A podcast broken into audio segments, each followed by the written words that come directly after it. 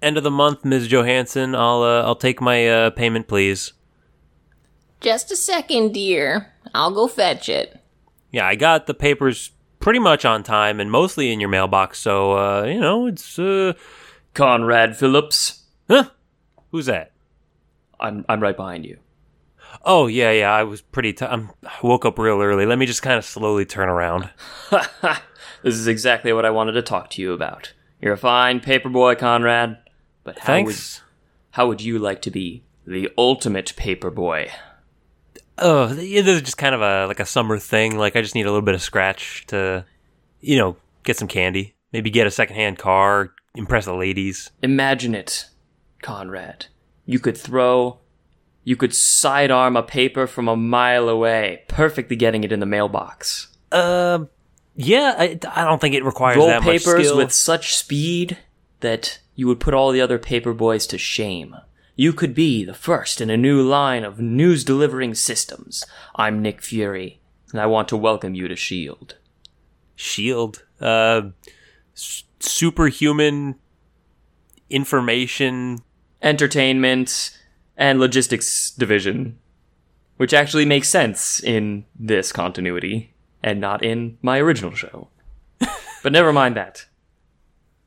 What say we get started on a harsh training regimen? Uh, a couple months' time, I can get you your own villain. Ooh, but can't, do I get that cool motorbike? Uh, we'll we'll start you with a laser scooter. Surely you mean a razor scooter. No, I think you'll find the laser scooter much more appropriate for your tasks. That does sound pretty good. All right, I'm in. Great, let's get your training started.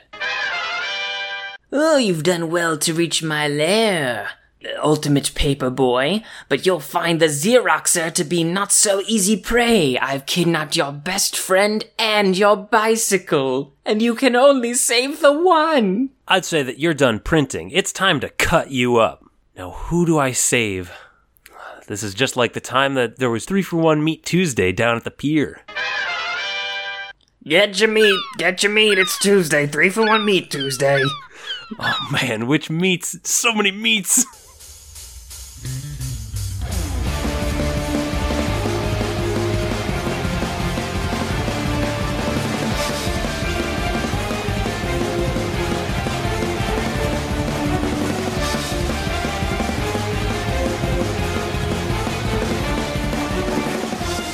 all right, then, all right, that's it. I think we got it. that, that was a fat load of garbage. It was. Even after editing, I think that one's going to be a real issue.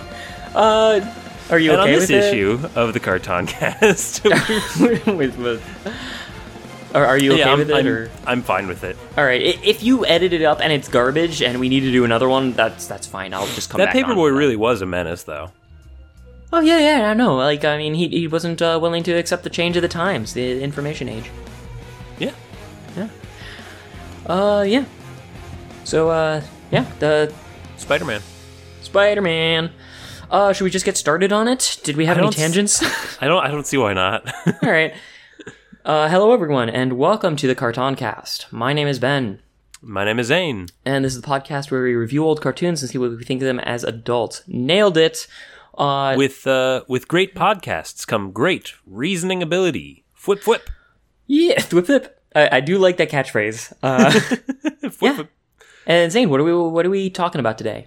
We are talking about Ultimate Spider-Man, the most recent animated incarnation of Spider-Man, Yeah, and based on uh, the character Spider-Man. yeah. uh, So like before we get started on Ultimate Spider-Man, let's let's let's digress a little bit. We you know we've talked about Batman, we've talked about Teen Titans, we've talked about Batman, and we've talked about Batman. I don't think that we've ever really talked about Spider-Man, we haven't done a deep dive. We're we're DC people by nature, I think. Um, at least by training, like by with our dad's comics. Yeah, by our apprenticeship in the comic mines. Right. But Marvel. We is, also uh, joined Agents of Shield. Yeah. Oh, we're in Agents of Shield, but it's a different Shield. yeah, like a it's like three E's, yeah, Shield. like a cover band.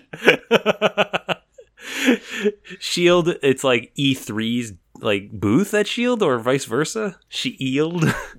Sure, let's go with Shelled. that. Zane, we're talking about Spider-Man. yeah. So Spider-Man is in you know the Marvel series of of comics originally, and Show notes. you know, you you Ben, people know who Spider Man is, but it's like you grow up reading comics. If you're only used to reading comics from one like universe, and every comic now has a ton of crossovers, and you're kind of lost if you're not steeped in it, mm-hmm. it's kind of hard to switch over to Marvel. Um, but with the huge surge of movies in the recent time, it's become easier than ever to like understand. And Spider-Man in particular is such an easy like It's so accessible. because we everybody knows the basics because we've had like three Spider-Mans in the past two decades. Mhm. Uh, just in movies alone. Um, the weirder stuff that happens in Spider-Man tends to happen later, and even if it's complicated, everyone will scream and repeat things a million times. Right. And also, like all of his villains are very straightforward. Like, yeah. his, he's called the Vulture. He looks like a vulture. He can fly like a vulture.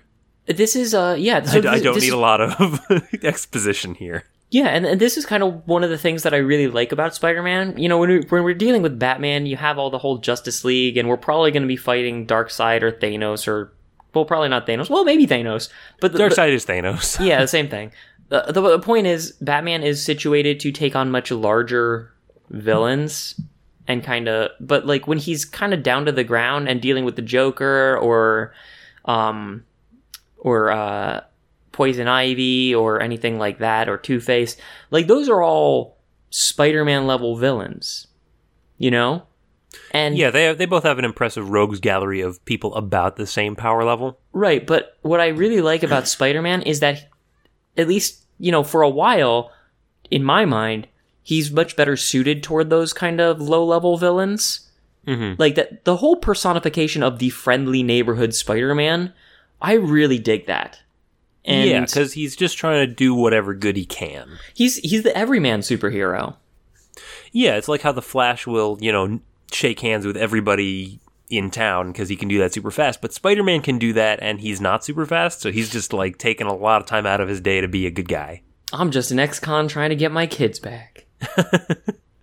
he's just uh yeah, so, and that's that's what I've really always enjoyed about Spider-Man is that he's very relatable and very accessible.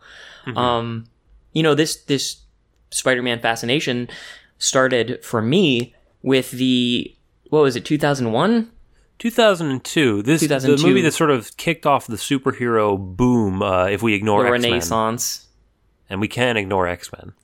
We're allowed to. With it we're within our rights I mean, the Marvel universe does now. So all the time. yeah. Excepting Deadpool, I suppose.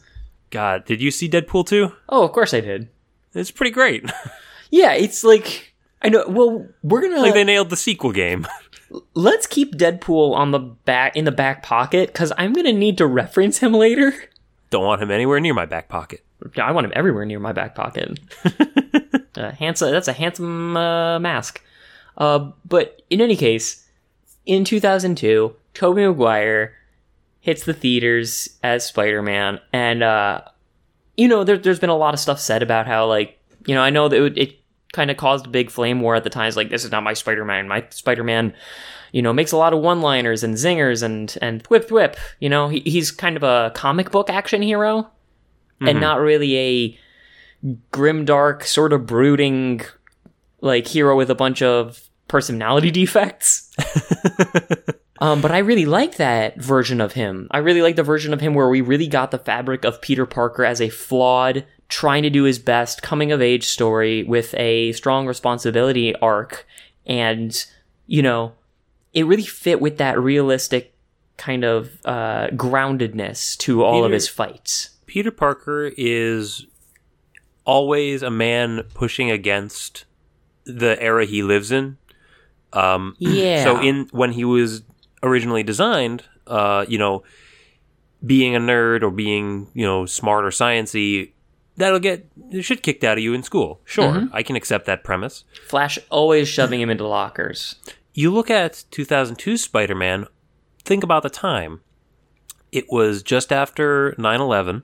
Um, everyone was fiercely, you know, proud and nationalistic and, and sure of themselves, right? Don't, you can't question what we're doing. We have to do this XYZ. That Spider Man, very unsure of himself, going back and forth between, you know, love interests, between, uh, all the different things in his life, he didn't he didn't really have a strong sense of of purpose. He was just trying to do the good thing. You flash forward to the today's Spider-Man, you know, Tom Holland in in that movie, he's just a good guy in an era when everyone's kind of turning on each other. He is the friendly neighborhood Spider-Man. I I I I appreciate you connecting 9/11 to this.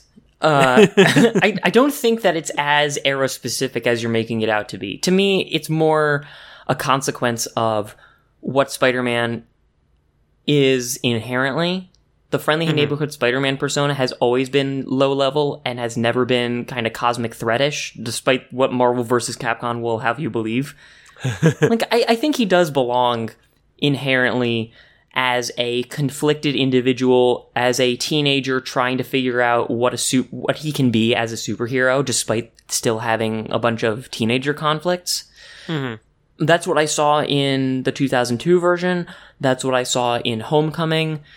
It's not really what I saw with Andrew Garfield, but we're not too worried about that. Uh, did you happen to see Homecoming? Not yet, um, but I really liked him in Infinity War, and I, I liked him in strongly uh, Civil recommend you seeing Homecoming. I, I, I, I'm starting to believe that it's going to be my favorite, and I'm just sort of pushing that off a little bit until after we talk about this because I need to give this guy a fair shake, and it's not gonna, I'm not gonna be able to give him a fair shake. Yeah, well, I, I, I think that has more of a consequence of, you know, his character, but that's okay. Um, yeah, so I, I, don't know if that's so era specific as to be like connected to 9-11. I think it's more just like he's a conflicted individual because you're marrying the notion of just trying to be a normal kid growing up and figuring out, you know, girls and your friendships and your body all at the same time, while at the same time having much more responsibility than you're capable of. Like, this is a very mm. coming of age superhero, a very maturity specific superhero, and that's what ma- that's part of what makes him so relatable and so Yeah, but- marketable to a teenage market. And you know, Spider Man, he's called Spider Man. He's almost always this like, you know, late teens kind of guy. He's very much always trying to grow into his own shoes. Yeah, absolutely. Um, and that's and that's sort of the conceit of this show specifically. I mean, it started like that. I, I don't know how. It did start like that, and then it just kind of became, "Hey guys, Spider Man's still here." Yeah. So, how did you feel about this show overall? let's let's talk about the the production real quick. Sure. And I've got a couple more Spider-Man kind of things that I want to say, but like as a as a concept and not specific to the show. But we we can kind of wait for Yeah. wait on that a little. Yeah. So so uh, Ultimate Spider Man ran on Disney XD. Uh, does that stand for something, or is it just because it looks like the face? um, From 2012 to 2017, so this just ended. Uh, based on the comic book series of the same name, which ran from 2000 to 2009 as part of the Ultimate Marvel line of comics, which are just you know retellings or updated versions of the classic properties. Right. Um, the third and fourth seasons of this show have their own different subtitles uh, Web of Shadows and Versus the Sinister Six. There was definitely some sort of tonal shift here, um, but I don't know if it merited adding the confusion of I making didn't. them. I didn't see the tonal shift. Um, I, I, I saw a disappearance of like Spider Man's doing his in his head chibi thing, or you know the the Family Guy cutbacks. Um, I think those largely went away. I that was not my experience. Maybe it's just a on an episode basis. I only watched one episode in the third season, so maybe I just got unlucky. Hmm. Um, the writer from the comics, Brian Michael Bendis, who also did uh, Ben 10 and Generator Rex, uh, and uh. That- uh, that wrote shows. Wrote and produced this, Yep. uh, as well as the mind behind the Batman animated series, Paul Dini. So what we have here is the makings in every way. You know, the the money, the studio, the people, uh, to create a very by the numbers superhero animated show. Yeah, and in some ways, I think that's what they did. I think so. Um, there's definitely, like I mentioned, a couple of wrinkles in the way that this tells its story compared to other superhero shows, but I think it all kind of evens out. Okay. Um, my reaction to the production history, I was going to tell you kind of what I what I think is the most difficult part of this to me. Uh, so the comics, Ultimate Spider-Man came out in 2000. The cartoon Ultimate Spider-Man came out in 2000. What was it? 11, 12, Uh, 12. 2012. Now, Family Guy was created in 2005. And what you see in the reception of these two properties, Spider-Man Ultimate and the cartoon based on it, Spider-Man Ultimate almost universally critically acclaimed. Spider-Man Ultimate, the cartoon, real mixed reviews. Hmm. And a lot of the reviews that I've read up on is specifically because of this need to do a lot of one one-liners like in kind of rapid fire succession plus wacky situations plus family guy cuts. I think that they were maybe like imitating the market at the time when they created this show. Mm-hmm. And the problem with that for me is that I know Spider-Man to be a conflicted individual and that has an amount of drama or pathos to it that I think trying to do a bunch of like one-liner goofiness really gets in the way of. Yeah, it didn't come through as well as it as it could have. I think adaptations from comics generally don't work as well. You know, you even look at something like a really good show like Teen Titans, the source material was also super acclaimed. Um, here, I don't know. I think I didn't mind the family guyness of it, at least uh, for a while. Um, but the quips, the problem with the quips is that the dialogue was. This is some of the worst dialogue. It's so This is- bad. This is really bad dialogue. It's so bad. It doesn't make any sense a lot of the It's, just- time. it's poorly written and generic and like lazy. it, it is extremely lazy. You know, they, they didn't, it doesn't seem like they proofread. Because you look at uh, you know Spider-Man dialogue in the comics, and there will be a pun or some like bravado kind of thing. Oh, he but just never shuts you'll, up. You'll also get like there will be character coming through. They didn't spend enough time on his character. Well, it's just that if you're going to make 50 one liners, they can't all be introspective and like defining of your character. Sometimes they're No. just going to suck. And they, not making 50 one liners in an episode was off the table, apparently. Yeah, Like they just, I they mean, needed to continuously have him just, just shouting a stream of bullshit from a message board, it seems Yeah, like. he, he he webs a guy and shoves him up toward the ceiling. Uh, you know, going up, hit him to the ground. Going down to the left. Take it back now, y'all. You know, just like constantly doing this. It, it reminded me of the scene in Austin Powers when Austin can't figure out the quip that he wants to use. So he just says all of them. and the first one is good, and the other three are all nonsense. I don't remember that bit. He- like uh, the the guy goes into the tank of sea bass and he loses his Oh, head. yeah, yeah, yeah. And he's like, Not a good time to lose one's head. Oh, indeed. That's not the way to get ahead in life. No. It's a shame he wasn't more headstrong. He'll never be the head of a major corporation. Okay, that'll do. Okay. it's just like he doesn't know All when to go. stop, yeah, he's just and like it's so dumb. Like the the first one got a laugh, so I better keep doing this. yeah. if I just push the comedy button, more laughs will that's- fall out. That's what I'm saying. If you know, that's the sort of thing that a dumb teen would do, but that dumb teen doesn't come through anywhere else. Yeah, and he doesn't mesh with the serious part of Spider-Man at all.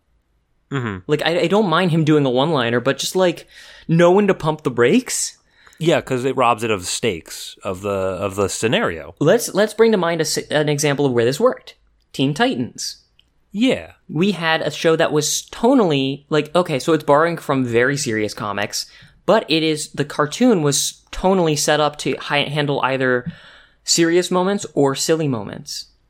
right. and you could do both in an episode, but they knew how to like segue out of one to another. Mm-hmm. It was Yeah, so whenever the, when the tension is released. This is the evolutionary purpose of laughing. It's to show that the tension is gone. yeah, but there's no tension to release in a lot of this show. it's just release. Yeah, someone's trying to suck the air out of an empty tire. Someone's poking a rubber band like, why won't it whip whip? So yeah, uh, I actually kind of hated this show. like, I, Okay. I think it was. I think this is pretty bad. Which You is know, a shame I- because there are a lot of good points to it, but they Yeah, just I think it did a lot of things right. it's just doing a lot like they, they did a lot of things right but there's so many cardinal sins that are just unforgivable to me and, and we can get more into that but i wanted to make it clear i fucking hated this show mm-hmm. um, how did you feel about it You know, despite the over quippiness, I think it, it, it wasn't necessarily a good Spider-Man adaptation. Although I, I liked it a lot more than you did. Um, I think it was a true Spider-Man adaptation. The character felt real in his superhero form and as Peter Parker. Peter Parker just never came through when he was a superhero. i um, disagree but we can talk about that when we talk At, at the end of the day, I think it is a solid, if standard, superhero show. Okay, and, and I think that like that's where it started, and then it just fucking dug its own grave with the tonal mismatch of trying to get this, you know, new rapid fire joke kind of formula going, and It- it, it's it like, doesn't you know work how- here.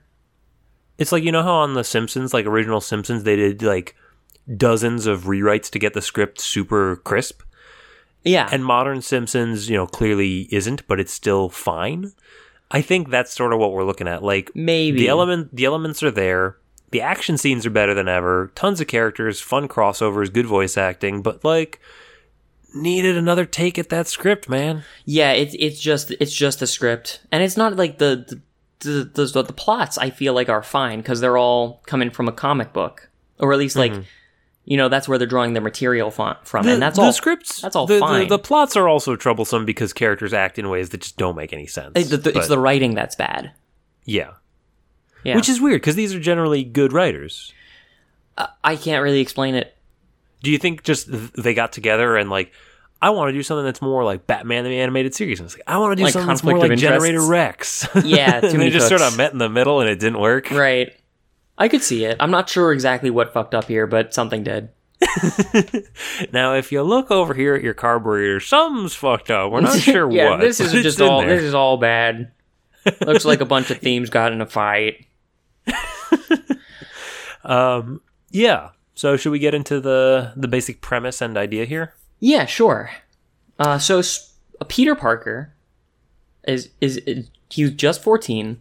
Um, he, he's your average kid, and no one understands.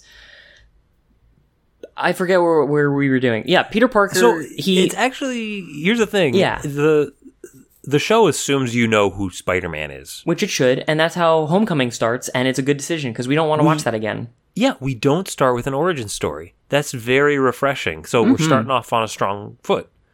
Uh, we see Spider Man doing his spider thing. Great. Low level baddie, couple of quips, Absolutely. action, s- quick, quick problem, quick. And a, a nice Solution. flyby of J. Jonah Jameson as portrayed by J.K. Simmons. I only ever saw him shouting from TVs like he's Big Brother. Does he become a bigger character at all? Uh, not not that I could see. Don't need him. And uh, so Spider Man's doing his spider thing, and he's offered a chance to join S.H.I.E.L.D. Uh, by Nick Fury in order to get better gear, better training, to become the best version of himself, a, a sort of ultimate Spider Man, if you will. Yeah, Uh, and, what do you think and of that Peter Parker premise? and Spider Man responds by flipping Nick Fury the double deuce and going later boners and just fucking like rocket power. He just like gets real mondo and just wanders away. It's like great power, great responsibility, and he's like, I don't want either of those. Pass. I'm gonna be a big fish in this small pond for a little bit, if that's cool. New York City, this is where all the aliens invade. Yeah. So, um, I like, you know, okay, it, it acknowledges Marvel Cinematic Universe is a thing and it's big. Um, I think they tried to focus more on the comics. You know, Iron Man shows up and he's definitely not Robert Downey Jr. Um, Thor shows up and he's definitely not the way he is at the end of Ragnarok. But um, what, what do you think of this introduction of the greater Marvel universe, of Nick Fury, of of this idea? I'm I'm I'm torn on it because I don't think Okay. that Spider-Man fits very well within the larger cosmology. I do think that he's much better when he's used sparingly for like an Avengers movie, but the the rest of the time he's doing his own thing, fighting Vulture and uh, Doc Ock and stuff. Mm-hmm. I think that he makes more sense as a down to the ground hero of the little guy kind of thing. he's a very social social hero. Yeah. Whether he's quipping or unsure of himself, he needs somebody else there. And his stories are all about his publicity ratings in a weird way. like like both Homecoming and um and uh and, and the 2002 movie are like all about how he's perceived by the public. You know, and that's a very important part of Spider-Man. Cuz like do you keep doing the right thing when you're not getting thanked for it? Um Yeah. so expanding it to a larger continuity where the public doesn't matter anymore, I found a little difficult.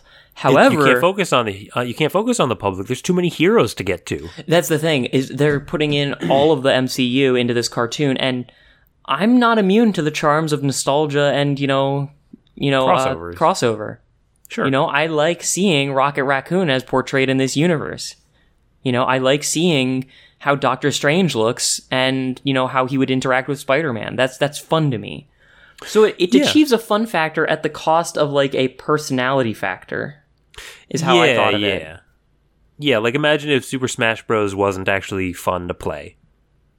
Yeah, exactly. If it, it if it didn't just kick ass. But that's the thing, Super Smash Brothers, every character going into that kind of fits into a Nintendo, you know, wacky dumb adventure kind of mold. Mm-hmm. Like Kirby and and and Star Fox and Yoshi are all real. They're really in the same world if you think about it.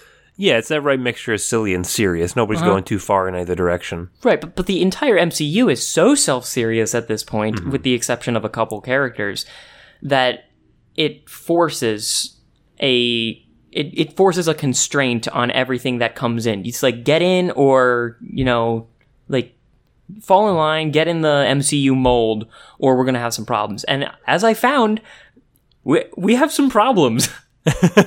Yeah, he he starts off and he's like, "Okay, yes, I'll be an Ultimate Spider-Man. I'll work with Shield. Great, give me these gadgets. I'm gonna go off and do my own thing." And he's like, "No, we're gonna stick you with a superhero team because everybody liked Teen Titans. Yep, um, that's ex- so that's here- exactly why.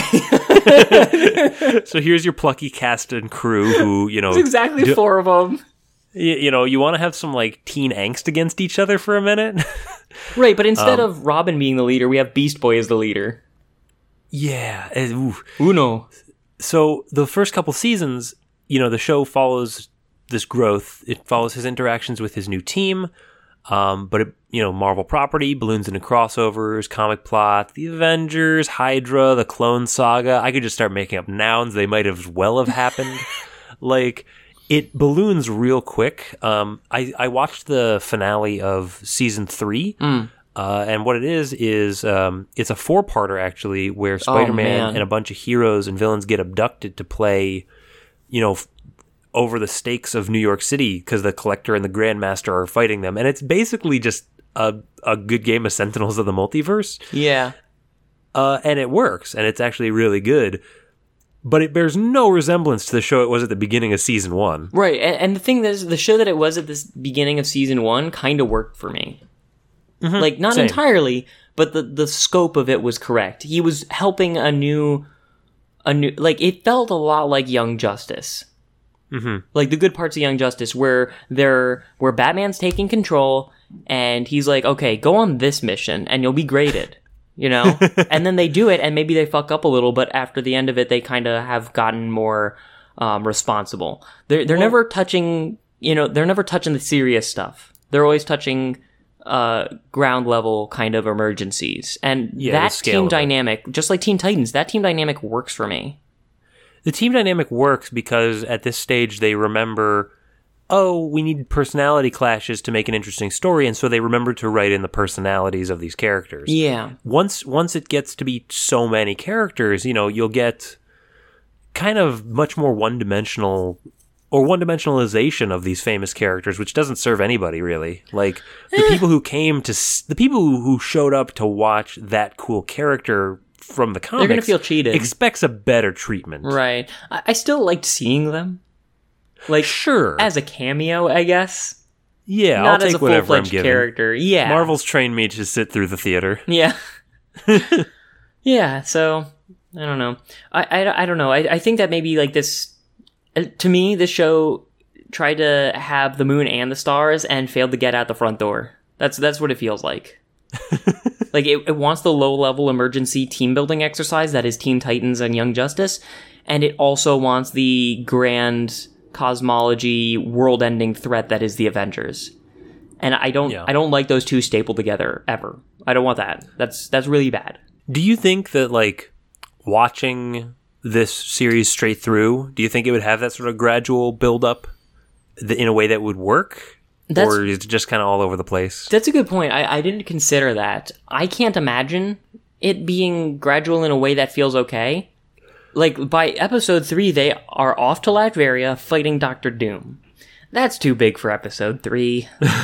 like I, I don't in. I don't know about that.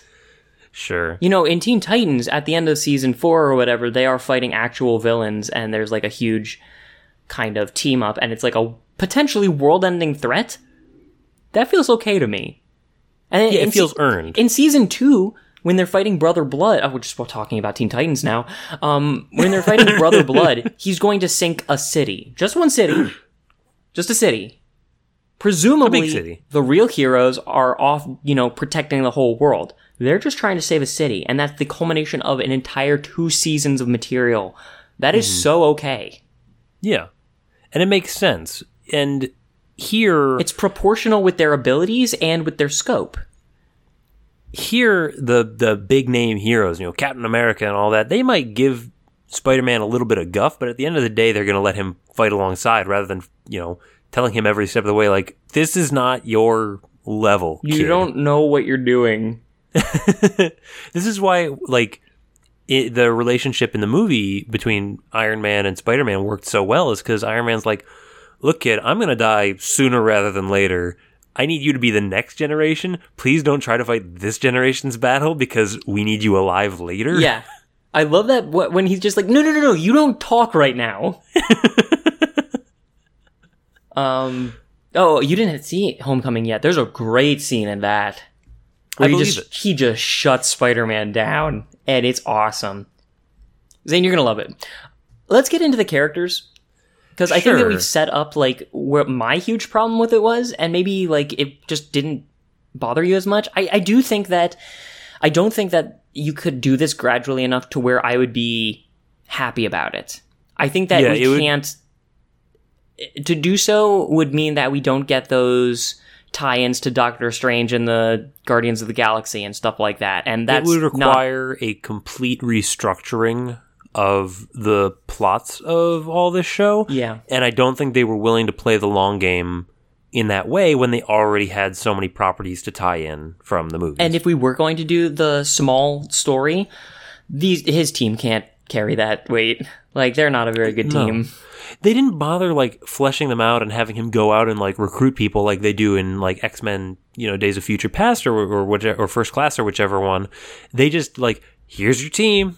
Yep, deal with them. Um, so I think overall there were some there's some good voice actors. Um, and also Drake Bell is here doing fine work. Honestly, um, it looks like a lot of the newer voice talent was taken from kids who worked on a different Disney XD property. Uh, it's a sitcom called I'm in the Band. Uh, but the villains and one-off characters are voiced by more standard voice actors, the kinds we've seen all over the place, and honestly, they're the highlights. Yeah. Um so let's let's talk about uh let, let's talk about the let's Drake talk about the Josh? characters. Let's talk about Spider-Man first. Let's talk about Drake and Josh. Let's yeah, let's talk okay. So I want to separate Peter Parker and Spider-Man here. They're they're clearly go, both going to be voiced by Drake Bell. And that, that- I mean that yeah, like okay. like, it, it fits. I, I honestly I didn't like it as much as I was hoping I would, but you know, it, it's fine. He's he looks younger than Tobey Maguire did when he was Spider-Man. Yeah, he's the problem is just he's a real smirky boy, and that really comes through in the voice. And I just don't really like real smirky boys. Um, we don't have to go into, you, you know, we don't have time to go into depth on Drake Bell. Mhm. Um, I want the audience to go ahead and skim his Wikipedia page. Give us I some don't know if highlights. you looked at this. Uh, so he's only 32, and he's had the entirety of the celebrity roller coaster. Child star, acting and singing, car accident that wasn't his fault, car accident that was his fault, rehab, charity work, big fancy house, bankruptcy, repossession of big fancy house, rockabilly album, slasher film, Spider Man. That's a, that's amazing. that's like, yeah, he's he's This is one guy. Yeah, How he's- this happen? yeah he's a divorce and a child estrangement from uh from completing the circuit. Completing the circuit, and then he can just uh, DiCaprio out of out of this. DiCaprio, we're gonna we're gonna fork into a DiCaprio miles per hour, and. DiCaprio right out the moon, Um. Okay. waiting on that Oscar. Yep. All right. So uh, we've got Peter Parker and Spider Man, and I want to dis- discuss them separately because you know part of what I like about Spider Man is his duality between hero and teenager. And in an ironic inversion, I feel like as Spider Man, he is generally much more juvenile than he is as Peter Parker. it's not just in comparison versus the more mature heroes either. He's just like, I don't want to self improve. I don't want to be more effective because it sounds tiring and like I've had a day and I'd like to go take a nap. Yeah, he. I mean, eh, not even that. He, like he's he's. I don't know. He feels like he was played by Adam Sandler to me. honestly, like A little bit, a little bit, like in his Billy, in his Billy Madison days. or his Happy Gilmore days, where like the opening sequence is him just like jerking it to a bunch of inanimate objects. like okay, it's been a while since I've seen the uncut version of that film. I only, I only saw I saw it. I rewatched it recently to see how it was. How does it hold up? Not very good, Zane. Why? But there there are there are moments that still get me. Like the uh it shouldn't have been standing there.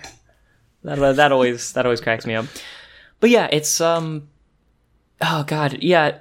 He he's just he's such a he's such a he's such a juvenile little kid in his Spider-Man persona. He's constantly he's constantly just making fun of and mocking and trash talking his own teammates yeah, and like not listening to them and being extremely impatient and like across the board like everything generator rex like just you know put a wrestling mask on generator rex and, and i feel like we have what spider-man is yeah, he's got all the gravitas of someone who's never lost anything. Like he's just the cockiest guy, and he sees it all as a game, and so he just he can't take it serious. it's it, it, he's he's pretending he's deadpool oh, and he's not. no he's he's not at all and and like it's not a property that really supports deadpool because half of it's the mcu and the mcu doesn't you know- really traffic with that very well unless it's a deadpool story and we can make fun of it the whole time but it's not it's an mcu Squeaky story clean Captain, squeaky clean Captain America. You know, Deadpool. Yeah, I'll see him at the family reunion, but he's not coming to Thanksgiving. all right i was getting a little weird but that, that's fine yeah, so, so spider-man didn't work at all for me um there's there's no emotion to this character he's just a joke machine and i hated it hated it hated it And hated as it, hated for- it. And as for Peter Parker, Um, I mean, aside from just smirking the entire time, I thought he was okay. I think he's better. Him, him Yeah, kind of he's- being a mouthy teen works because he is a mouthy teen. sure. Yeah, so so Yeah, he's he can, he's allowed to. There's no stakes to it, so like, eh, let boys be boys. Yeah, and and like I still found him kind of grating because like Tino from the Weekenders, he talks to the audience every so often. Mhm. And he's got like this weird affectation of like remember how, how in Generator Rex he used a bunch of lingo that wasn't cool because he, you know, he he he was like estranged from his his periods, his time periods like youth. So he didn't know what cool was except through like TV. So he got a really weird beat on what cool meant. Whenever Peter Parker or Spider-Man is trying to be cool to me, he looks like such a shit. Like he looks like such a um fronting like toxic masculinity depiction of somebody who just it, it's like what you think should be cool when you're in high school but the person who's Yeah. doing all of it has no filter and doesn't understand like that he's pissing everybody off Yeah, we all went through that self narration phase. Sure. Like, it's unbearable, but you know they'll grow out of it. And if they don't grow out of it, then the ostracism but but it's o- usually gets them. Yeah, and, and it's okay for Peter Parker to have that because he's growing and that's the Spider Man story. And it's not really okay for Spider Man to do that because they're fighting a war in outer space. and I really don't need Spider Man doing like weird trying to do like weird card tricks to impress the bad guys while they're fighting a war and they're in a gunfight and he's like trying to make weird puns and having like And also, like, he doesn't grow. He, he doesn't grow. Mm-hmm. It, this is the character most known for, like, Spider Man. He grows over time. He learns from his mistakes, Yeah. and he he acknowledges his mistakes, and he he's self reflective, and he cares about the people around him. And this is none of that. yeah. This is just stock standard superhero. And if you if you're just looking at it as like, hey, I'm going to watch a guy beat up some other guys, it's fine. It is. But it never gets above fine. Yeah, and, and I would bother. I would be less concerned with how Spider-Man or Peter Parker came across if, like, ninety percent of the time we weren't watching him talking to us. Yeah, Like he's it would be such nice the focus that sharing he the focus. has to carry the lion's share of the blame here. Like all of Yeah. the all the blame or success of the show is on Spider-Man's shoulders, Right. and he is uninterested in carrying it. Um, do we want to look at other characters? I don't know who because like huge cast, bunch of one-offs, Uh, yeah, as and nobody said. really is very well fleshed out. So, so the MCU characters, I thought they were like pretty cut and paste, but given that they were cut and paste, like they felt pretty well portrayed. By cut and paste, I don't mean from the properties that we're familiar with. I just mean like you know when you're looking at a Hulk, and Sure. if that's as far as it goes, that's fine because I like seeing a Hulk. Um, And, then it you're confused when you're looking at Red Hulk, and you're like, is that is that the same guy? Is that just like yeah. Did did he get into the did he get into the formula or what? why does he produce heat? I don't Hot I don't Hulk? understand what I'm looking at. you, you don't like Hot Hulk? I don't get it. Yeah, and, and like the thing is, that's as far as that quandary goes because again, like not very much time is paid attention to any of these guys, so they can just show up, catchphrase it, show us what we want to see, and then they're done for an episode.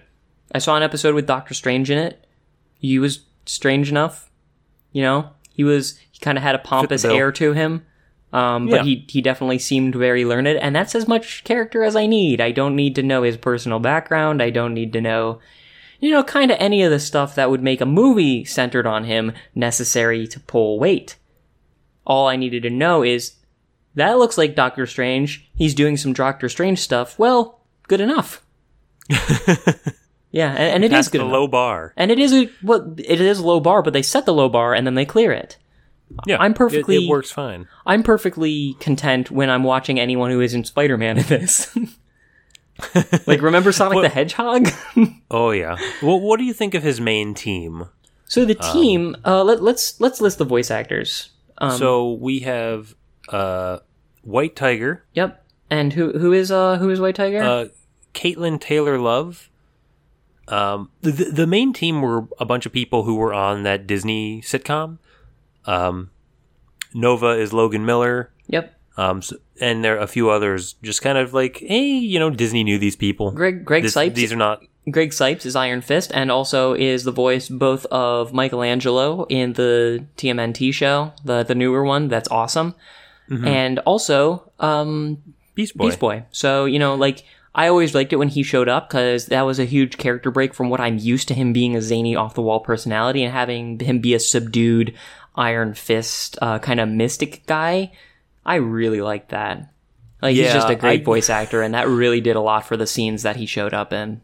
I heard an interview with him recently, and he's just the most stereotypical California gentleman I've ever heard in my life. Give me some traits of the stereotypical California gentleman.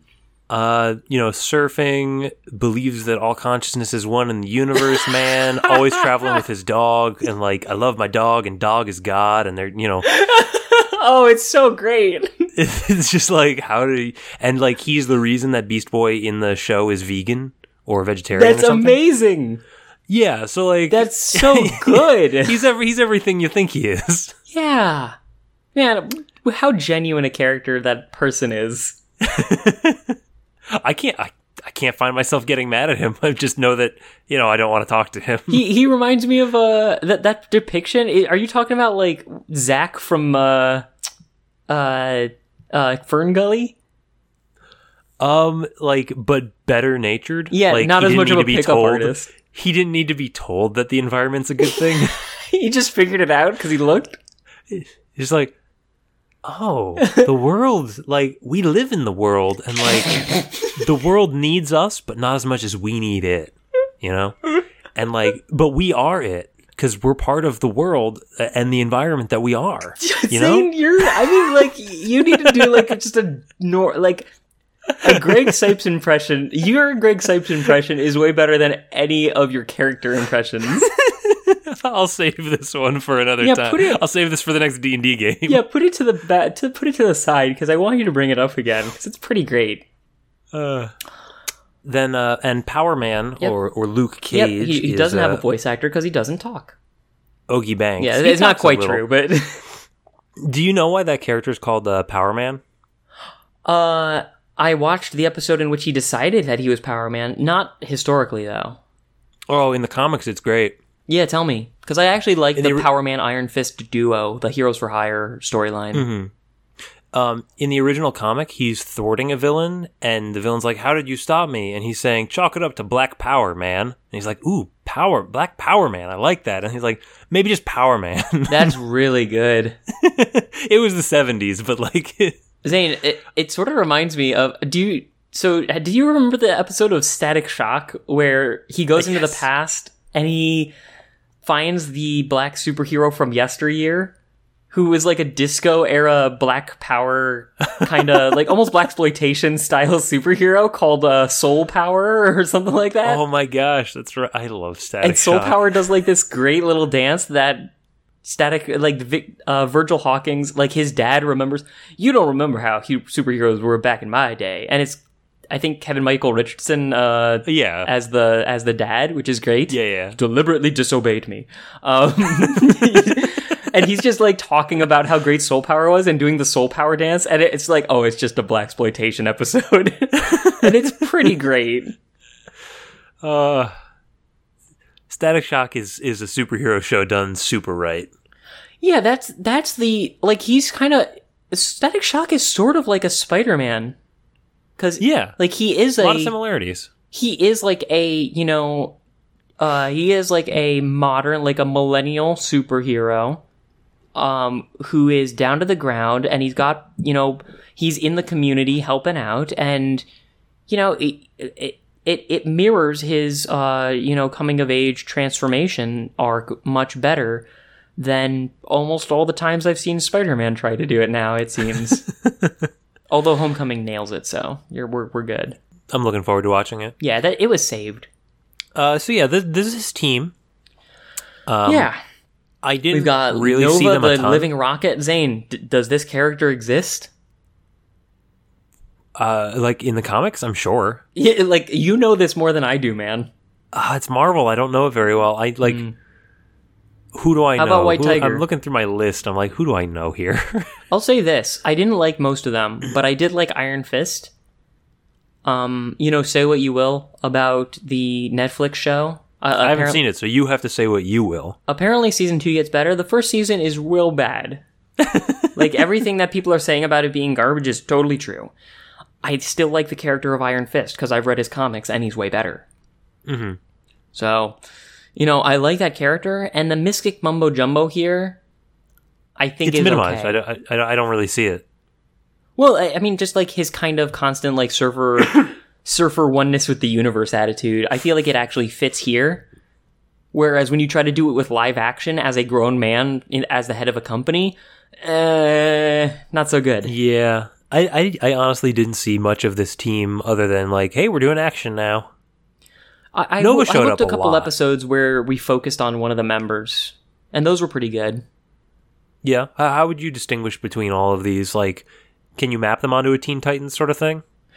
Let me try. Um, so Nova is cyborg. He's kind of a hothead with like a different team, and he's trying to. He's always butting heads with the main guy.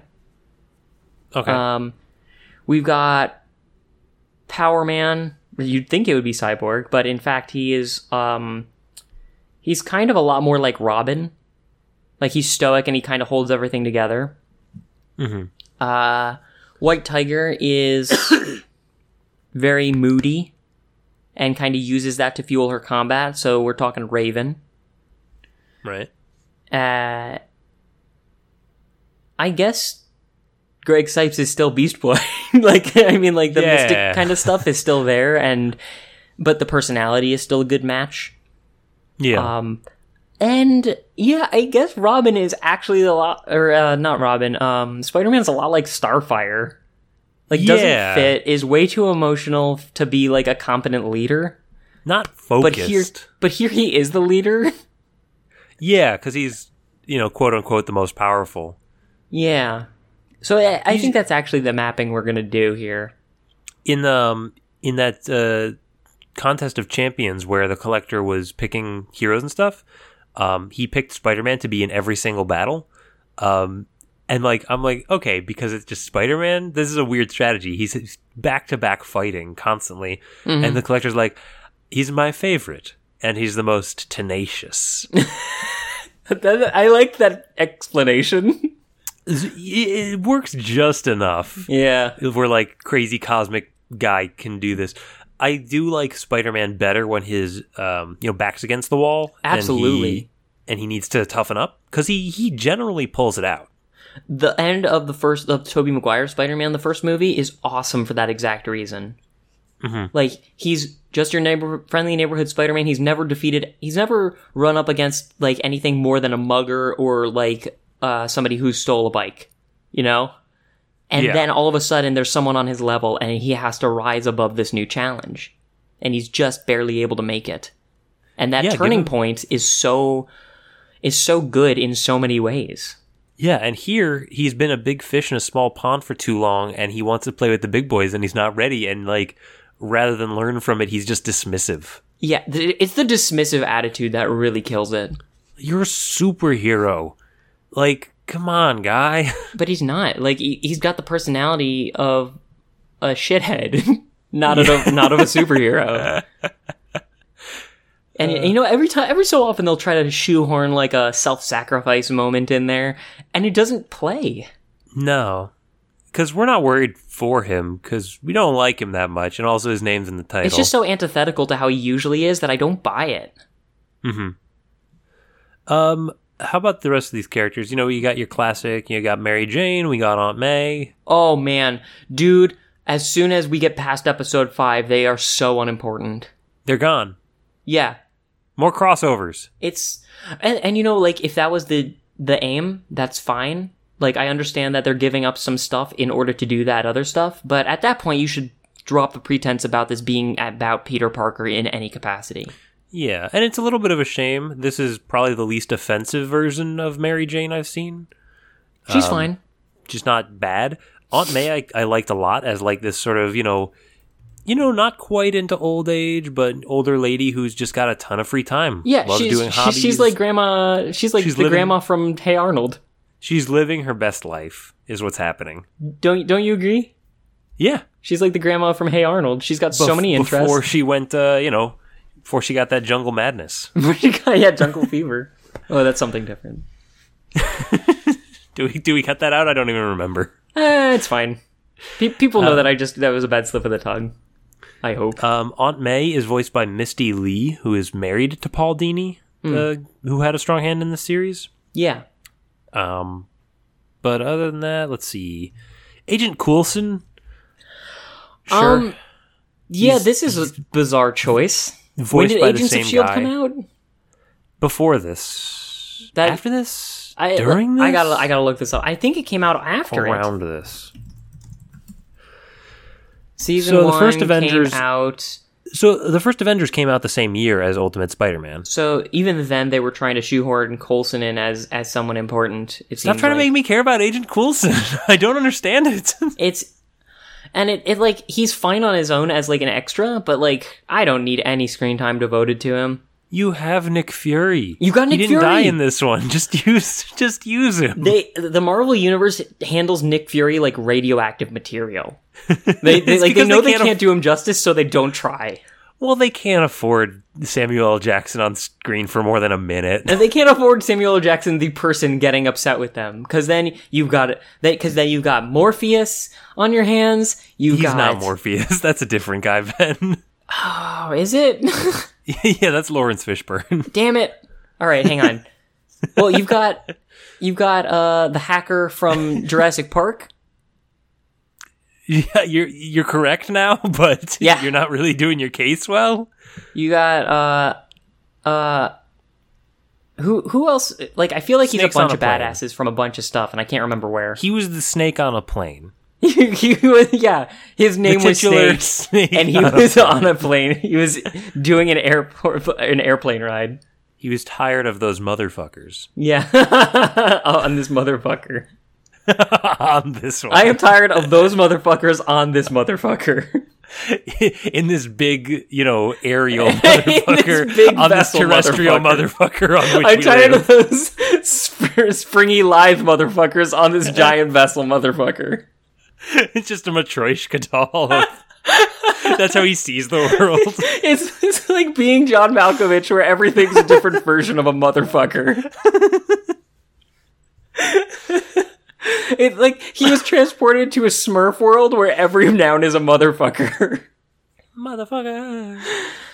Hmm, Kyle betrayed me and then he lied, tried to hide, and he died deep inside, and you know the reason why. I think that's what you're doing. Yeah. Okay. Those Anyway, those are most of the characters. I, I do think that they that the Marvel Cinematic Universe tends to try not to use Nick Fury though. Like I feel like they Yeah, don't know if they for can do whatever him good reason. enough. Yeah. But Agent Coulson, you know, he's allowed to be as zany and dumb as he needs to be, and he's the principal now. Um, sure, like whatever. I guess he wasn't calls busy. he calls up like, "Hey Marvel, I'm uh I'm available. You got any you got any scenes for me to be in?" Yeah. You died twice. It's it's bad. Like, man, whatever. And then he says, "Whip whip." Uh, the whip janitor is is Stan nice. Lee. Yeah, yeah. Stan Lee has a couple of cameos in this. Why not? Throw him in. Uh, like honestly, if we're going full crossover, yes, yes, yes, yes. You should he should Yes, be yes, there. yes, why not? I'm Why glad. It's great. um, and then everyone else. Yeah, and I think we've already talked about kind of how all the different characters from other crossover continuities are portrayed. and I generally like how they are introduced. You know, if, Yeah. if it's not the first time we're seeing somebody, they'll get like Spider-Man doing a voiceover, like, "Whoa, you know, he's one tough customer." Yeah. and like that's just like with a splash image with their name out in it and them doing an action pose like it's a comic book cuz and that's pretty great. And Marvel knows now that they don't have to explain everything. If I see a man on fire and he's a molten man, I know what I need to know. I see I see Kraven the Hunter. I recognize that as the name of a thing. Mm-hmm. He dresses like he's on a safari. He has glowing blades, and half his dialogue is the word hunter. It explains itself. yeah. Like we're we're past the point where we need to do an intro arc for anything. Yeah, which I is kinda- so refreshing. This this series makes a lot more sense if you consider it a testing bed for the MCU to take place in a cartoon. yeah, yeah, it's that little in between between the comics and the movies where, like, you know, maybe maybe neither of those were your bag. Yeah, let, let's ex- let's explore the day to day of these guys. Mm-hmm. Uh, I, I think Yeah, it's because- just the focus on Spider Man that lets us down. I think so, because like I- I, think there's a new Avengers show. I didn't look into it, um, but I mean, they're You know, making a whole line of these. these are increasingly recognizable characters doing really fun plot lines. They have decades of comic book material to draw off of. Um, They just they they went in the wrong direction. Mm-hmm. Yeah. and they didn't they didn't write it very well. Yeah, and let, let me. I want to kind of nail down a couple of the moments that made it pretty rough. Um, just just so that like we can kind of get a framework for why this works and then suddenly doesn't work. Sure. So like the one-liner hero guy thing that Spider-Man does in general, like as a comic book character, like our Andrew Garfield did in Amazing Spider-Man, i- it's fine on its own. It's just when you cross it with the more self-serious aspects of the MCU that we start running into trouble. So after joining up with the Guardians of the Galaxy in one episode, they are on a Chitauri warship and they're trying to take it out before a black ma- black black matter cannon fires onto the Earth. Sure. Yeah. Oh, okay. That's fine. Like that's basically the plot of uh, you know, that that's basically what Spider-Man and Tony and and uh, Iron Man and uh, that one other guy did in um in the Infinity War movie, as they went Yeah. and you know fucked up a battleship. Um, so after joining up with them, they bust open a door where a bunch of Chitauri soldiers are waiting for them, and they are all in battle action poses. And he and Spider Man goes, "Is this the way to the cafeteria? I'm starving." I kind of like that one actually. Did you do? okay, maybe this is just like our incompatible. Because that's clearly nonsense, and I like it. I think the way you framed it made it seem funnier than it was Maybe. just like, like one. That doesn't make. First off, you're giving away the fact that you're a high school student. Two, you're not gonna have enough time to say all that. Three, this is clearly not the cafeteria. What's wrong with you? It's not that it's not the cafeteria. It's like where did that quip come from? quip quip. quip quip. It it doesn't make sense. Like what what about a ta- what about this is cafeteria? Oh, there's just a long line. There's just a ton of people. That that and that's it. That's as That's far as it is.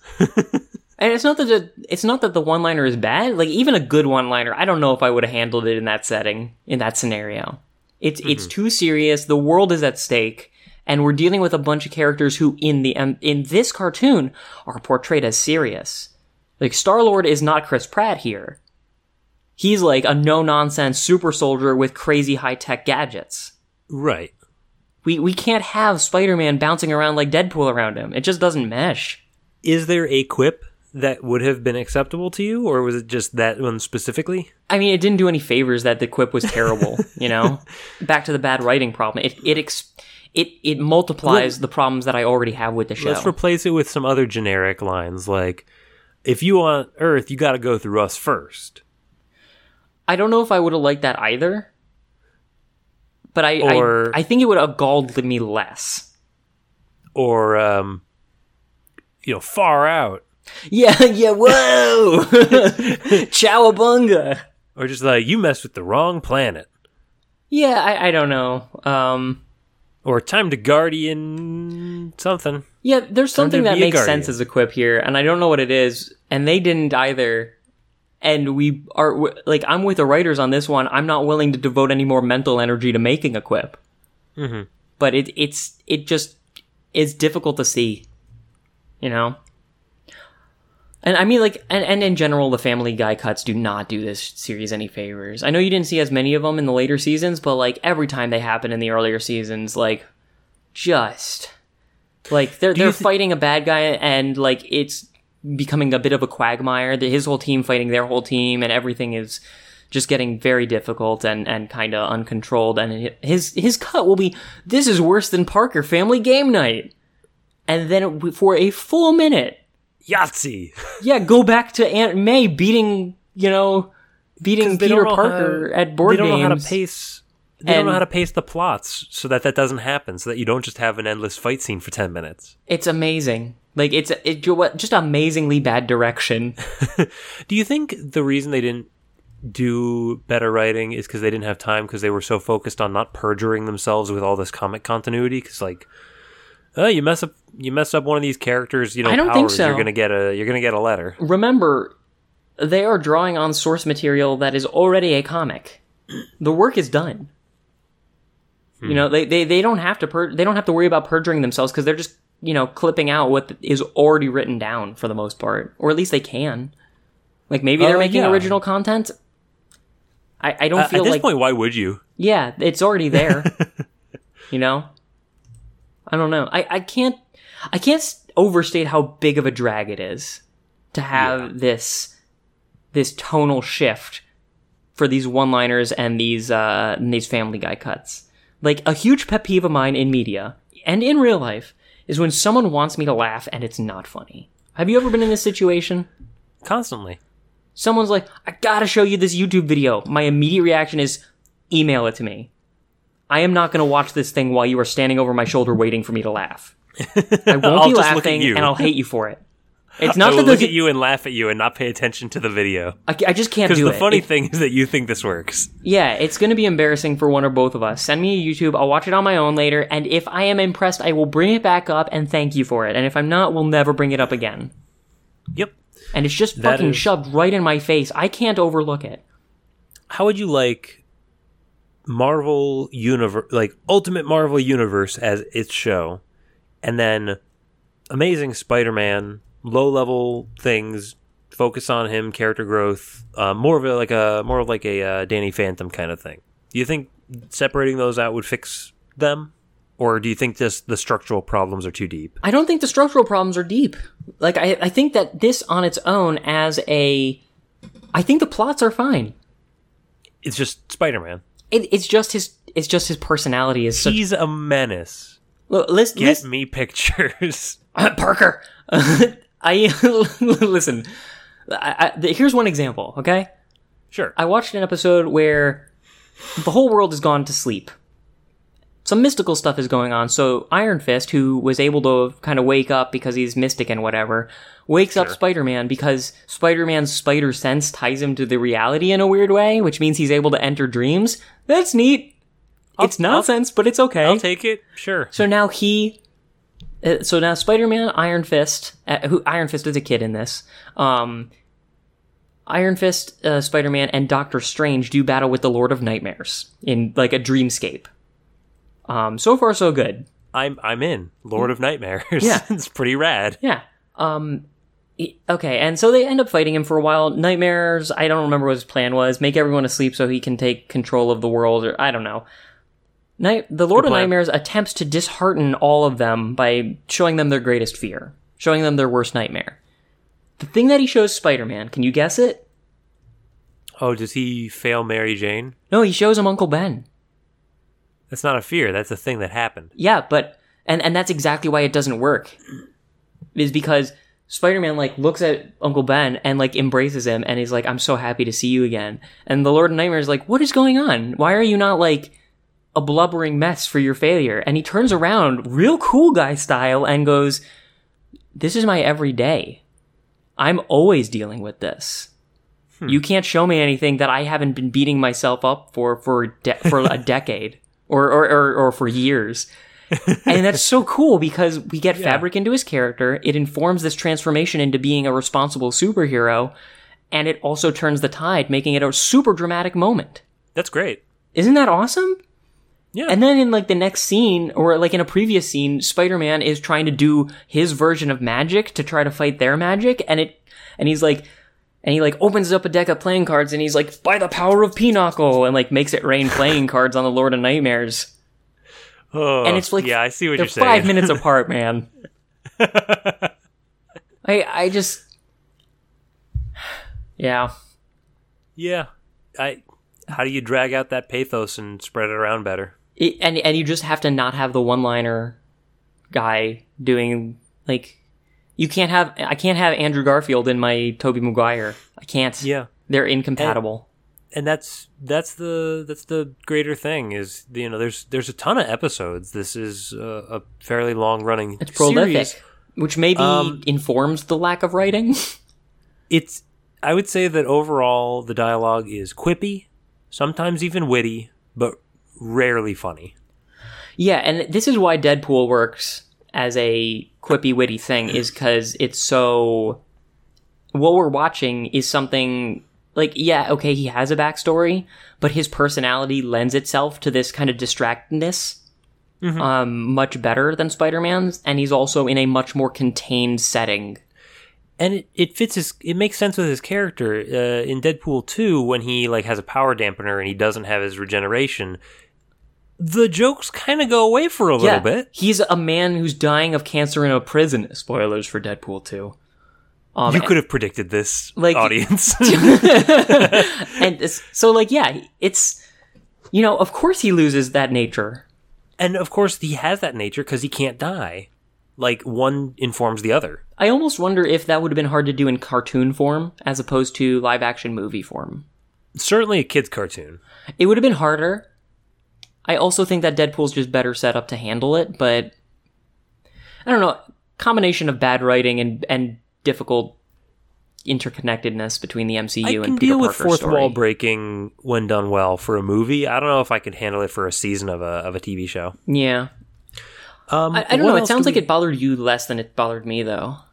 which bit spider-man Yeah, Yeah, I, I, I've, I've read a lot of superhero comics, and that I just it kind of goes past me. You know, uh, how many times I'm I'm reading, uh, you know, the Legion of Superheroes or something, and uh, I'll switch. Ultra Boy is saying I'll switch my powers to invulnerability, and then asterisk, and then I know the editor's note is going to be Ultra Boy can only use one power at a time. He's guys." also flying by the use of his flight ring. I remember this Zane.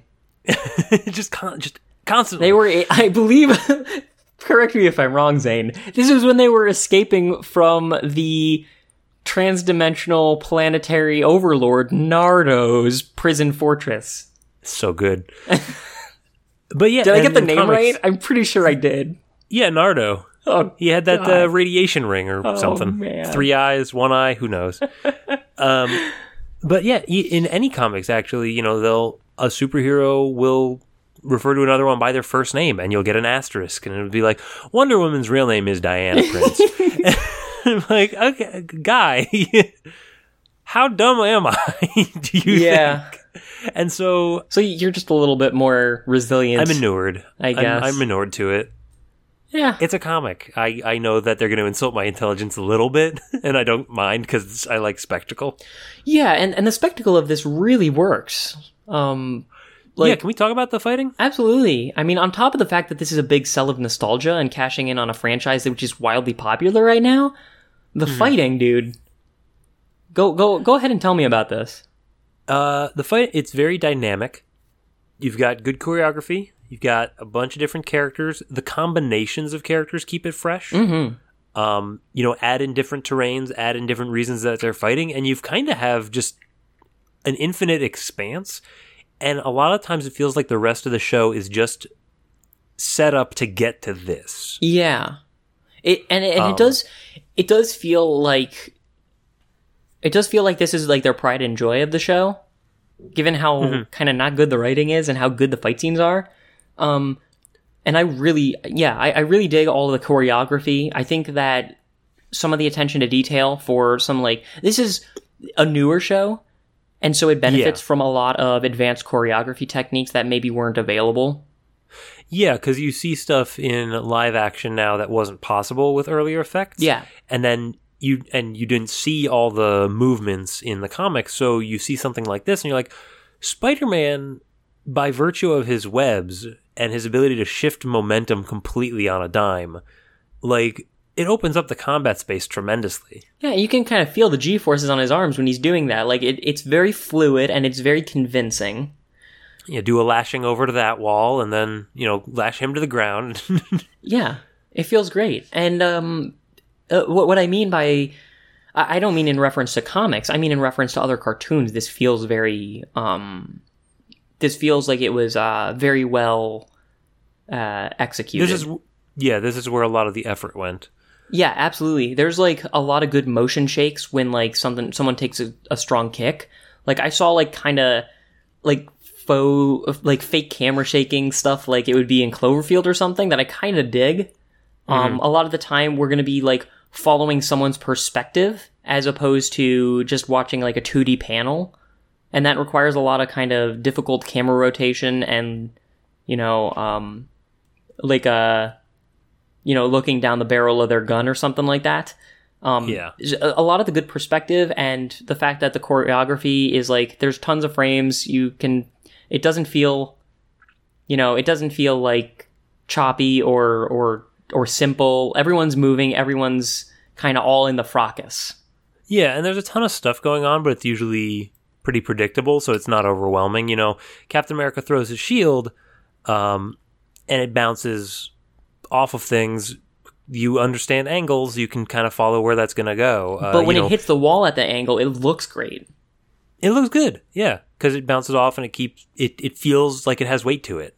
And when like the shield's coming at the camera, it's like elongating and like it's kind of getting deformed to denote its speed. It just looks real. It's just like I mean they knew what they were doing with animation. I will say that. This is one of the reasons why I liked that collector arc where they're just constantly fighting because Yeah. the fighting's real good. A- a- And and the problem. Uh, okay, so that is true. And whenever the fighting is is happening, that's all great, unless Spider-Man says anything. Don't talk Spider Man. If he doesn't open his mouth, everything's great. Don't speak. Don't speak. Just go. Don't speak. Don't speak with your perfect spider lips. That I assume you have. That I assume assume spiders it's not have. like just like is that awful insect mouth underneath Oh that man, yeah. Like I mean, I, I always Like, like, side worry- pincers and top and down pincers. I mean, like when you think when you start to think about termite? spider DNA incepting Spider-Man or physiology or whatever, and Incepting. I can't stop using that word. It, when you stop to think about how Spider-Man has kind of become better than a person in every single way and not gotten any spider drawbacks, I always like, how would it be grosser? Like, what what what could have happened that would have been a bad like aesthetic difficulty? And I'm thinking like Oh, little if- spider legs out the side of his face, or Oh, just, maybe you know like the mandible. comes out the, butt. What's that? If just webbing comes out the butt, Yeah, well, near- the or near the butt. Doesn't actually. It would come out through like the spine. and then he's wearing assless chaps in his uniform, or like one of those like overalls with the button flap. yeah, and then he would just be he would be shouting "Wild Wild West" quips the entire time.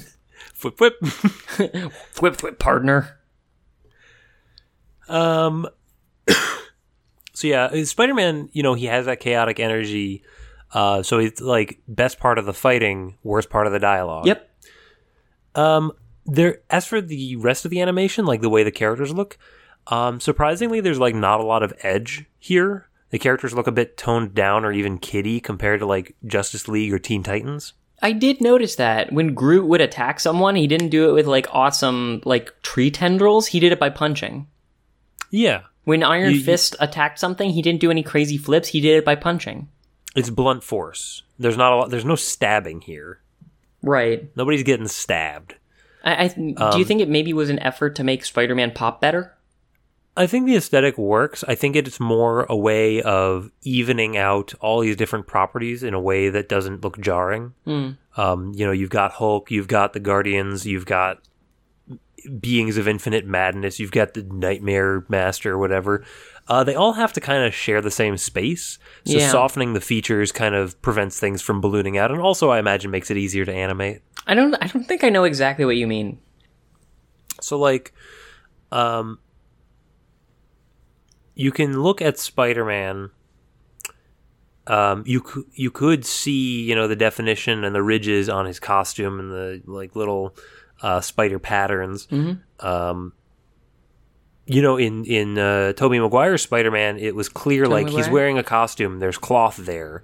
Uh, in this, it it kind of looks like a bunch of eggs stacked on top of each other. like it's everything's really everything's really smooth and and rounded.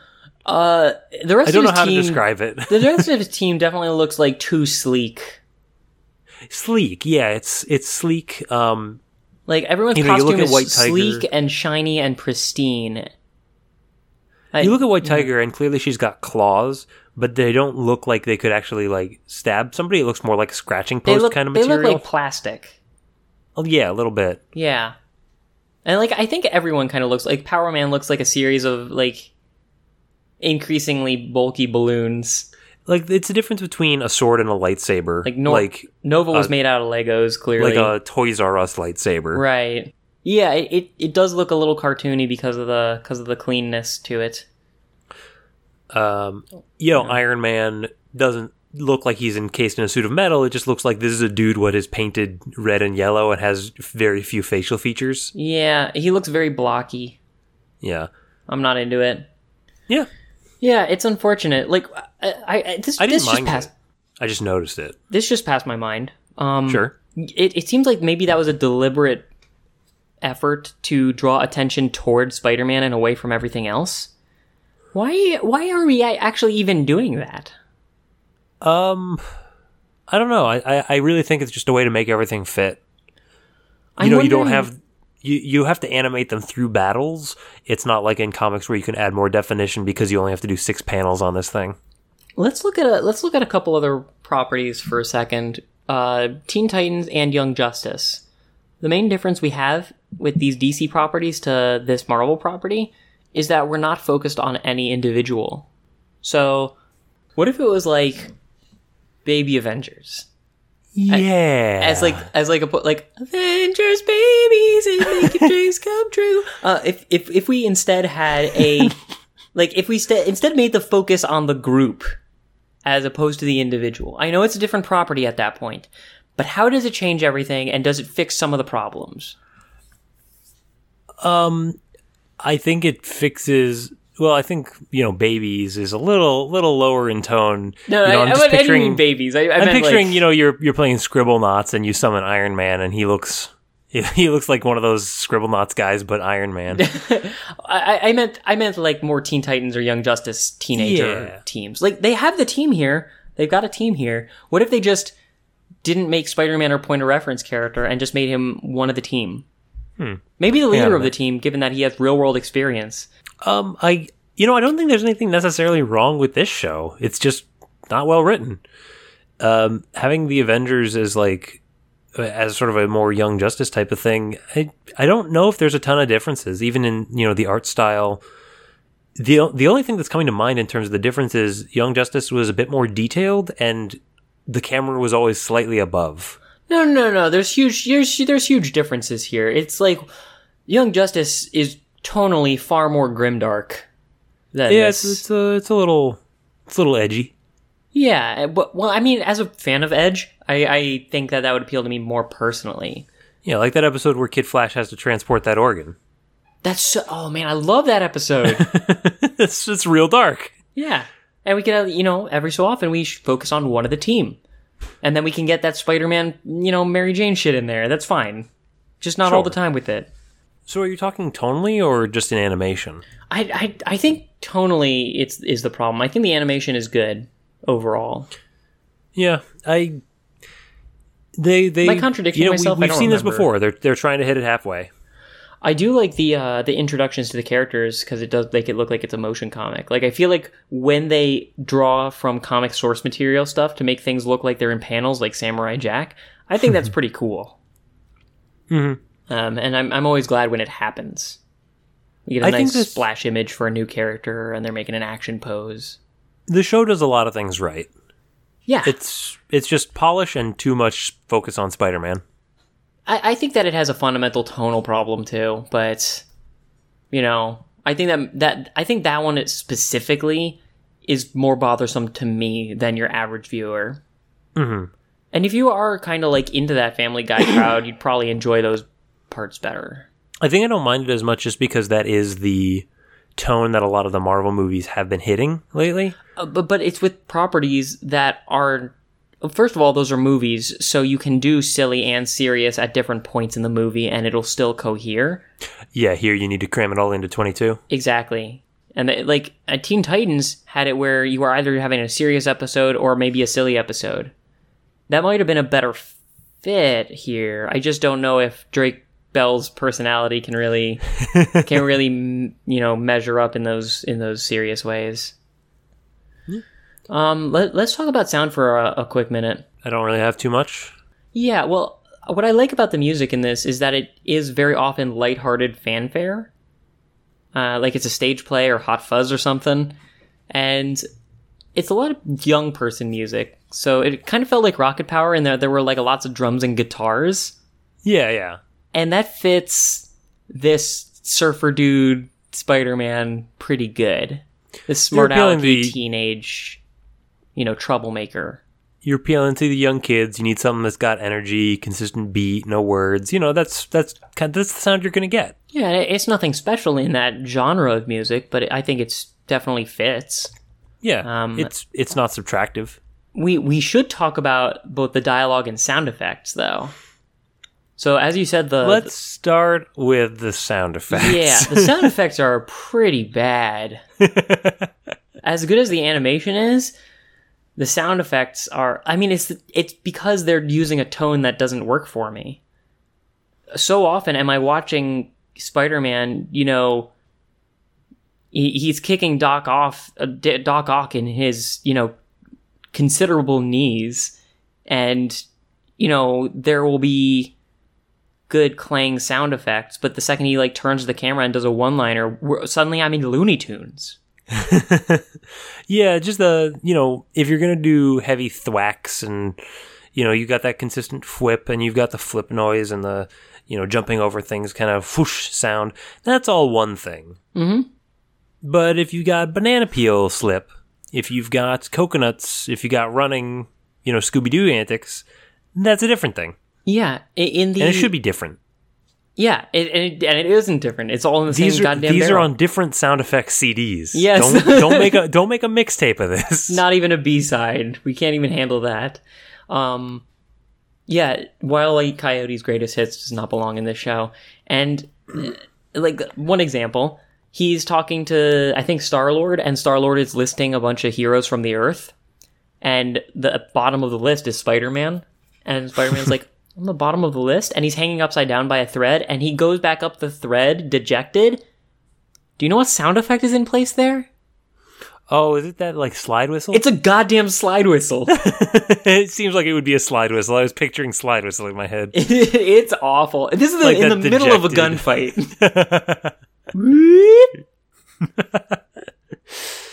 yeah. Because like it, it, somebody punches somebody makes a sound. Spider moving up on a web shouldn't make a sound. Yeah. like it wouldn't have taken away.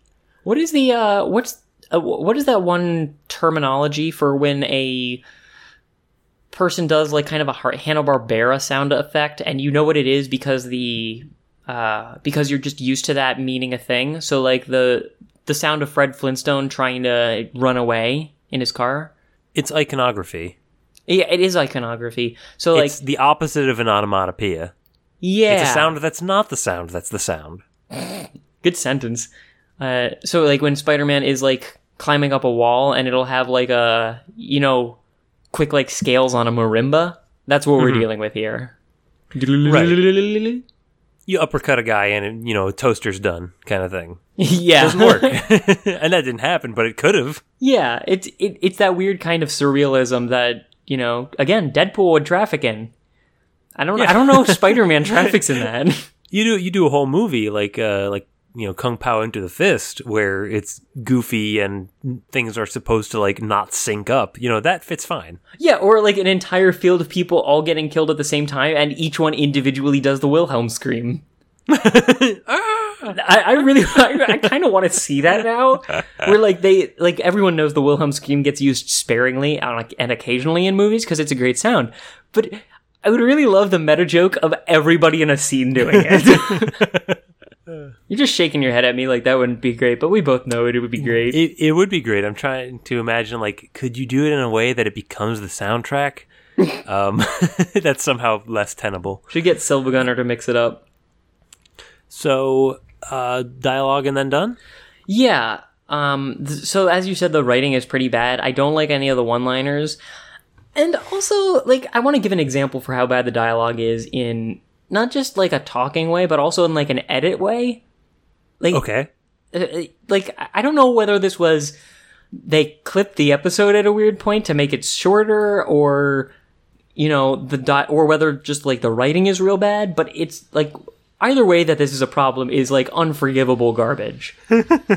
so I, know I keep bringing it up, but this is when I wrote some notes. Uh, the Guardians of the Galaxy episode, Nova and Spider Man are trying to stop this cannon. So they're at the control scheme, and Spider Man's like kind of hacking into it, and he's like, I, we have to stop it. And Nova's like, how do we stop it? And Spider Man's like, I don't know. And literally, the next sentence is Nova saying, I can stop it. I know I can. And Spider Man saying, it's too risky. What are they talking about? there was no like there's there was no strategy discussed. It's not like there was any time for Gutter to be there for them to discuss a plan. It's literally look at Nova, look at Spider-Man, look at Nova, look at Spider-Man. They're talking they're two different conversations. Yeah, like one of them is saying stop, like come up with a plan, end it, and the other one's saying stop, like what if I push it? But it's not made clear that that's what's happening. There's no time for it to happen in. Like I understand the concept of Gutter in the middle of a show. We can cut away and then come back or we can do commercial break and come back. Yeah, you you you know you have object permanence. You've been working on that. Yeah. we're we're I've- proud I've of you for it. I've been studying. It- but it's this, just this goes beyond. Yeah, and I think that might have just been editing as opposed to bad dialogue. How does that get past? How does that get past you? Yeah, but rest assured the dialogue is also pretty bad. There's no quality control here. No. Yeah, so so so let let me round out what I think are the highlights and low points of this series. I love seeing crossovers in the MCU. Like that gets me on a very you know, dopamine squirt kind of level. Yeah. If I see Thor, I'm into it. Not in general, but like as a cameo. Um, Yeah. Uh, so I, I think that the all the all the cameo nature is fine. The animation is beautiful and like really high production, and that those are the only good parts to me. I think everything else just falls so flat. Mm-hmm. Um, tonally, it's garbage. Spider Man, we don't we don't know kind of what character he's trying to be, but it's it's too dissonant with the setting, and all the writing is pretty bad.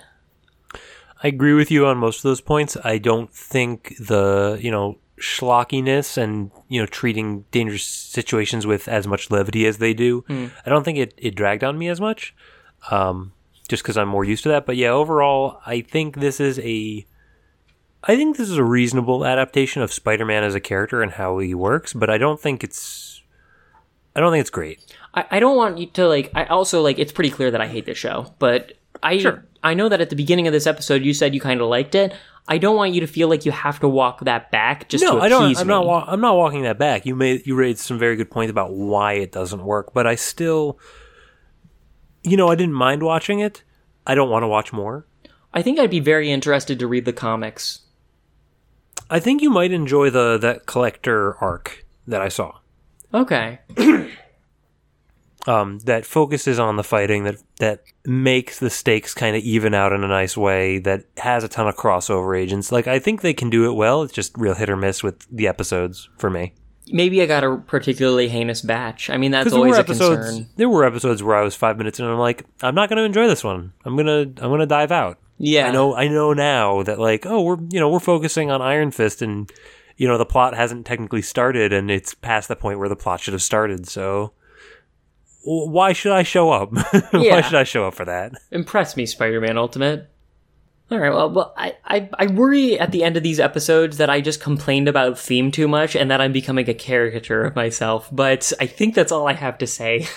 Yeah, that's Ultimate Spider-Man. Uh, certainly not the Ultimate Spider-Man, but an Ultimate Spider-Man. Yep, yep. It, he's a penultimate Spider-Man. I would say he's the anti-penultimate Spider-Man. Mhm. Anti, like A N T E, like antechamber. Yeah, Okay. it's the third. Anti-penultimate is third.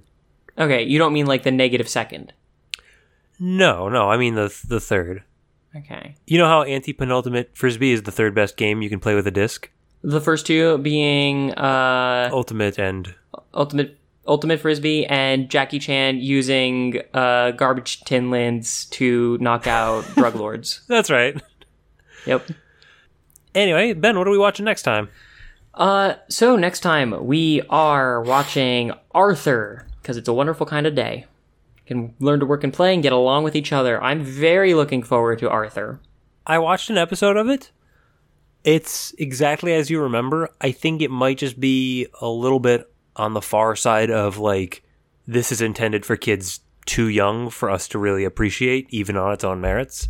It is We're a good going- show, though. We're gonna have to step outside of ourselves in order to find out anything about the show. We can't We do it from reflex enjoyment. We need to bring some six-year-olds on. There are some shows show. where I I like a show and I don't know why I like a show. Like I'm sure I've done this with with with shows that we've done so far, where I don't think the show maybe is that good, but I just I just kind of enjoyed it. I watched a I watched a show recently, the the Canadian um, Netflix show called The Hollow, and I watched through all of it and I really enjoyed it. And I don't think it was very good. you know, there, there's a level of enjoyment for a show that kind of goes beyond reasons for me, or I just don't know the reasons. I'm gonna have to set that part of myself aside to watch something like Arthur because there's I won't be able to fundamentally enjoy it while I'm watching it. So let's Yeah. get out our most our our let's get out our most objective of rubrics in order to try to grade that. Yeah, I, I, I think it'll be a good challenge. It's just not something I'm really looking forward to, just because, um, you know, if I'm not enjoying it on its own, mer- like on a subjective level, um, doing the extra work to understand it on a more objective level is just, it, it's just an extra hurdle. Yeah, That said, did you realize it's still going on today? I did not. Um, way to go! I didn't realize that Aardvark's lived that long. Oh yeah, He's an Aardvark, right? Eh, yeah. Is he like a, or just like he isn't? A, he's like a bear I don't understand. Maybe. Yeah, that's exactly what he is. Okay. Rar. Yeah.